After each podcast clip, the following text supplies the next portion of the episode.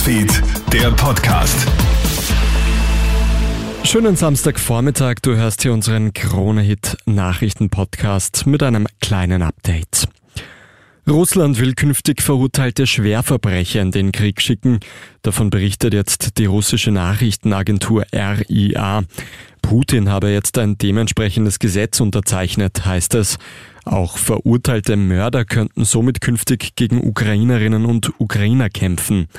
Ausgenommen sind laut russischen Angaben nur Personen, die wegen sexuellen Missbrauchs, Verrat, Spionage oder Terrorismus verurteilt wurden. China soll in Europa illegale Polizeistationen betreiben. Davon berichten jetzt Medien und NGOs. Zum einen waren diese Polizeistationen den Behörden nie gemeldet, darunter auch eine in Wien. Zum anderen erheben NGOs schwere Vorwürfe. Regimekritische Auslandschinesen sollen verfolgt worden sein. Ein Chinese berichtet etwa, dass er aus China geflohen sei, weil er die Regierung kritisiert habe. Auf einer chinesischen Polizeistation in Rotterdam wäre er dann aufgefordert worden, wieder nach China zurückzukehren. Dabei solle er auch an seine Familie denken, so die Drohung. China dementiert die schweren Vorwürfe, zahlreiche Länder wollen dem jetzt aber nachgehen. Viel Aufregung herrscht nach wie vor am Twitter.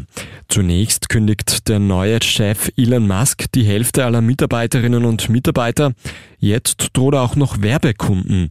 Diverse Firmen wie etwa die Volkswagen-Gruppe oder der Pharmakonzern Pfizer haben nämlich angekündigt, Werbeschaltungen vorerst aussetzen zu wollen.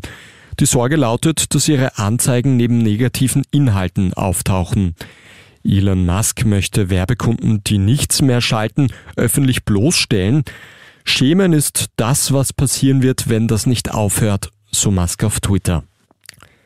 In den USA wird jetzt der weltgrößte Lotto-Hauptpreis überhaupt verlost.